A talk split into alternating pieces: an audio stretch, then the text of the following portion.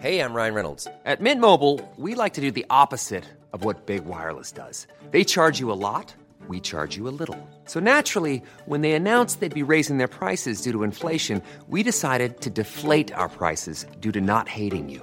That's right. We're cutting the price of Mint Unlimited from $30 a month to just $15 a month. Give it a try at mintmobile.com slash switch. $45 upfront for three months plus taxes and fees. Promo rate for new customers for limited time. Unlimited more than 40 gigabytes per month. Slows. Full terms at mintmobile.com. Welcome, friends, to another r slash nuclear revenge video. We have a crazy story today of somebody sending their ex to prison. But first, a story from Golera 1, High Poo Drifter. Many years ago, while recovering from a brutal marriage, I was a struggling single parent putting myself through grad school on a small teaching associate's stipend. I was able to rent a modest apartment within walking distance of the urban campus. It was part of a series of small 100 year old brick townhouses, which I imagine were very nice in their day. Over the years, as old buildings do, it had settled and the doors and windows were askew enough to be drafty. In the snowy winter, we applied plenty of shrink wrap window cling. In the summer, the brick building was like an oven, with no central AC, and ventilation was necessary to stave off heat stroke. Despite the hardships, we were safe and we were content. After a couple of years, though, this changed when a new dude moved into a nearby apartment. Because out of the scores of parking spaces behind the apartment block, he was assigned the parking space right behind mine. This guy was apparently an avid fan of the Fast and Furious franchise, having made various mods to his car and a vanity plate reading Drifter. He spent all of his free time working on this stupid car, but the idiot had clearly neglected the car's actual engine and exhaust system. Because in order to drive the thing, he had to warm it up for 10 to 15 minutes before driving off. Every single time. And it wasn't regular car exhaust, it was billowing and extra rich and smelled like the gasoline wasn't fully burning off. As I mentioned in the beginning, the apartment was old and drafty, so every time he decided to drive his car, sometimes several times a day, he would first let it billow clouds of noxious exhaust fumes into nearby apartments and right into my four year old's bedroom. I tried everything to keep the fumes out, but to no avail. My child and I both fell ill every time. This was hurting my kid. I couldn't afford to move and I was out of ideas. Seeing that he was outside working on his car again, but without giving too many details about myself, I approached the guy and explained that the fumes were filling my apartment and making me ill, and politely asked if he would mind warming his car up further away from the surrounding apartments. He sneered at me and said, Well, I'm sorry, but not all of us are lucky enough to have mommy and daddy pay for their car and put them through college. I'm sorry that my car's not up to your standards, but I'm not moving it. Shocked, I walk off in a different direction than my apartment so he wouldn't know exactly where I lived. By the time I got home, I was angry, fuming. I knew some sort of formal complaint would likely go nowhere. Besides, it was truly stupid to be the only person to do so right before whatever I was going to do next. I took some time to monitor his comings and goings and plan some proper consequences to fix the problem myself. The goal? To end the daily poisoning of my apartment and danger to my child permanently. Budget? Shoestring, of course, because I didn't have mommy and daddy to pay for my revenge budget. Skill level low. The problem was the engine, and I had very little knowledge about how to quickly, quietly, and permanently disable an engine. I didn't know how to jimmy a lock or open a locked gas cap, so I wouldn't be able to get access to the engine or gas tank. And no, I was not about to Google instructions. Time available, minutes at most. The parking lot was a very busy place. Students came and went at all hours of the day and night, and sometimes just hung out there to party or to set nearby dumpsters on fire. As much as I wanted to, I couldn't just douse the car in gasoline or set it on fire because it was parked way too close to my apartment. Cosmetic damage wouldn't work. Slashing tires or breaking windows, while satisfying, could be too loud and not permanent. And then on reconnaissance day two, I noticed it. His car was old enough to have little triangle windows for venting in the back windows, and he kept them open at night. The answer I would fight fumes with fumes. The next day, I bought a cheap Gatorade squeeze bottle and some eggs. I made a yellow soup out of egg yolks and warm water and filled the bottle to about two thirds full, then added some of the fresh dog poo that was always available next to the sidewalk outside. I screwed the cap onto the bottle and left it in the sun outside for several days, swirling it around from time to time.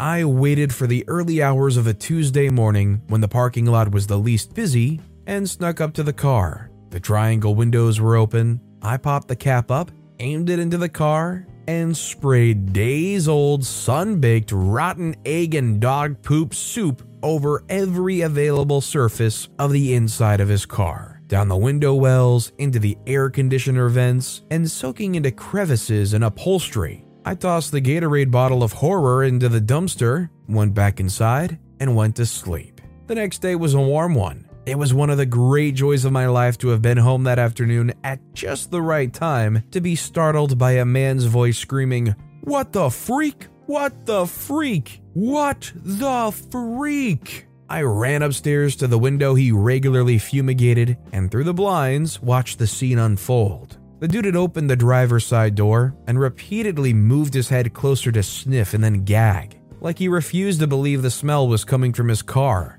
He opened the other door to investigate. He kept yelling, What the freak? And then he ran off. He came back a few minutes later wearing dishwashing gloves and carrying a stucco bucket full of sudsy water, a sponge, and a scrub brush. He spent the next half hour scream growling, holding his breath, bobbing his head into the car and scrubbing, pulling his head out to gag and scream, What the freak? and taking more deep breaths to go back in. The scrubbing and retching and screaming were increasingly interspersed with pounding on the dashboard and the roof, kicking his rims and loudly vowing revenge at the sky. Within about 30 minutes, he was surrounded by 10 other dudes standing in a wide half circle around the car, drinking some beers, watching the show, laughing and offering pointers, like King of the Hill come to life. It took him roughly an hour to realize that the battle had been lost. The dude's yelling became hoarse and whimpery. He retrieved his toolbox, removed a wrench,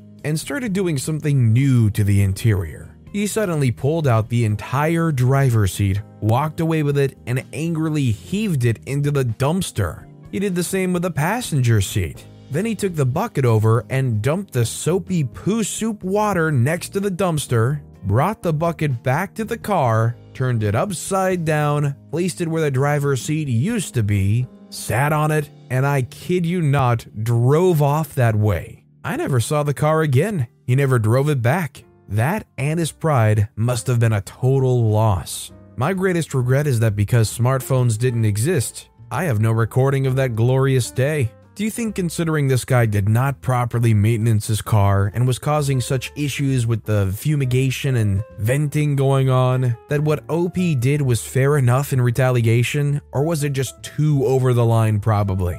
Let me know what you guys think in the comments down below. Our next story is from Harriet889. Work did nothing about sexual harassment, so I took it into my own hands. I work a heavy labor job with a 95% male population. My workplace has a zero tolerance sexual harassment policy. But when push comes to shove, apparently that's not true. The men at my work are ruthless. I've heard so many sexual comments from people I've never spoken to before, I've lost count. Imagine the most vulgar statement you can think of. I've heard worse, but I let it slide, it doesn't bother me. However, I've been stalked by this guy, James. He parked beside my car every day so he could walk into work with me and leave work with me. He would follow me after work to figure out what my routine was. Whatever, I ignored it. Probably should have kept it documented though. I'm a very outgoing person at work and know just about everyone. A few of my friends said James was telling them that I sent him unclothed photos. His friend Mohammed chimed in, saying he's seen them and it's 100% true. Well, that was the last straw, and I reported him to human resources. Nothing came out of it other than a slap on the wrist. The manager told me to wear baggier clothing and have thicker skin. However, a lot of the other females at work told me they're having the same problem with these two men, and work is doing nothing about it. Well, now James and Muhammad have a god complex and have been showing inappropriate photos to anyone they can, saying it's me which I've explained to many people who've come up to me that it's not me because I'm covered in tattoos. So, unless that girl has all the same tattoos, it's not me. I also don't take photos like that. They go out of their way to bully me for snitching on them like little kids. Well, after a few months of this, and knowing other girls are in the same boat, I had enough. I could report them again, but I doubt anything will come of it. So I had an idea. A few nights ago, I was driving home and they sped past me at the speed of light, honking their horns, high beaming me, etc. So I went home and gave an anonymous tip to the police because this happens five days of the week. The police caught them the next day, fined for stunt driving, license suspended, cars impounded for seven days, and need to go to court. Work is a long commute from our town. They have no way of getting to work, and after seven call ins, you're fired. Now they can reflect at home with no job, no license, or increased insurance about how karma is a witch. These two guys, considering everything they've done and continue to do right up until being caught, makes it pretty darn clear they deserved everything that happened to them, and maybe even a little bit more. By the way, if you're enjoying these stories, make sure to hit those like and subscribe buttons down below so you never miss any of my daily videos. This next story is from Substantial Salt, ruined coworker's life, put him in a shelter. I work at a fast food restaurant. I love the place. Been here for 2 years. Coworker is family of the owner. He gets hired. Every time he's on the shift, he works way too slow. He causes extra work for everyone involved. Often 2 to 3 more hours of prep that should have been done during his shift. Also bosses us around like he's the GM, but he's a base level employee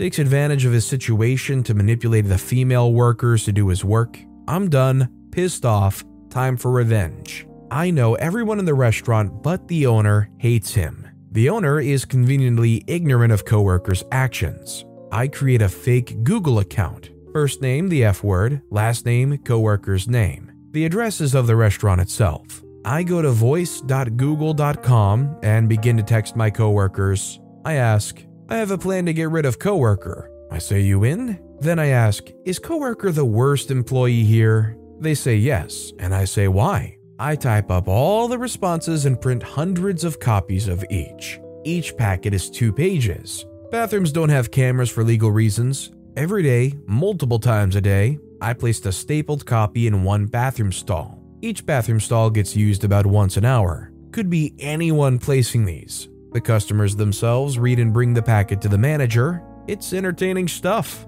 Oh boy, the owner's pissed. Firestorm's been created and he knows it won't stop. He calls everyone in to discuss this matter. Conveniently, I'm a great liar and he has no idea it's me. We start getting negative reviews telling us to fire a coworker. Literally nothing is more influential to an owner than negative reviews. Coworker gets fired absolutely no one in the area will hire this kid. They all know his name. He doesn't have money to move. He goes broke and now lives in a shelter. Serves you right, witch. It might be a little excessive for just what is basically amounting to a lazy coworker with nepotism, but you definitely can't say it's not a nuclear revenge. And our final story of the day is from TAR Confessions. I got my abusive ex sent to prison in false charges. This is definitely going to be one of the cruelest things you have ever heard. This happened around 40 years ago. I used to live in a conservative country. The whole women don't work, men can't be abused, abortion is a punishable crime sort of country. I was dating a girl at that time. She was the typical narcissist. One year into the relationship, she was abusing me in every way verbal, physical, sexual. At that time, I didn't even realize what I was going through was abuse. She forced me to lay with her and forcibly got herself pregnant when I told her I wanted space. She told me how I must always be with her or the child will pay the price. She used to threaten me by saying that the child will die if I leave her. A few weeks into the pregnancy, I wanted out. I was very confused at that time. I felt angry, frustrated, disgusted with myself, but I didn't know why. I knew what was happening was wrong, but I couldn't articulate my feelings to others. All I knew was that I needed to get out or I wasn't going to survive. So I got a transfer to another city secretly. I was planning to leave and never look back, but the thought of an innocent child under her mercy was unbearable. Then I put another plan into motion. I got pills from a dealer with cash. I had to travel to another city for a week for work. I grounded the pills and replaced the powder inside her medicine capsules with these pills powder. She takes those medicines daily. I told her I'm breaking up with her just before leaving, and I also told her that I'll leave the city by the end of the month. She called all of our mutual acquaintances and told them about how heartless I was being. From the pills, the pregnancy ended while I was away on the business trip. She was detained by the time I came back because the doctor suspected that it was intentional and not a miscarriage. When the police questioned me, I told them that I told her I was breaking up with her and that I was all set to move to another city by the end of the month. This was confirmed by others. The police thought she performed an illegal act to avoid being a single mother. She didn't have a job, and generally it's frowned upon having kids out of wedlock. She got sentenced to 25 years in prison for homicide. She passed in prison after serving 23 years. She was a horrible person to me, but there's no sure way of me justifying my actions by saying she would have been horrible to the child too. Maybe she would have changed. Maybe she would have come to her senses once I left. Maybe her mother instincts would have kicked in and she would have been an amazing mother. It just wasn't a chance that I was willing to take. I made a choice into getting into a relationship with her. I just couldn't even entertain the thought of leaving an innocent baby with a person like her. I'm a jerk, a killer, and a fraud, but I don't regret what I was forced to do. You know, you go into all these nuclear revenge stories and you're expecting things that you you come out feeling like they were really justified, but then you get stories like this and you're left like that gif of SpongeBob sitting in the restaurant with his hands folded up and the coffee steaming. You just finish the story and you're left in reflection and like that whole mood where you're sitting there like, dang, yikes. But with that being said, that's all the time we have for today. So, of all these stories I've read today, which is your favorite and why? Let me know in the comments down below. And if you haven't yet, if you could like and subscribe, that would mean a lot to me. Whatever you do, whether it's liking, subscribing, turning notifications on, all of it helps grow this channel, and I appreciate the heck out of it. So until next time, I'll see you all tomorrow with some more stories.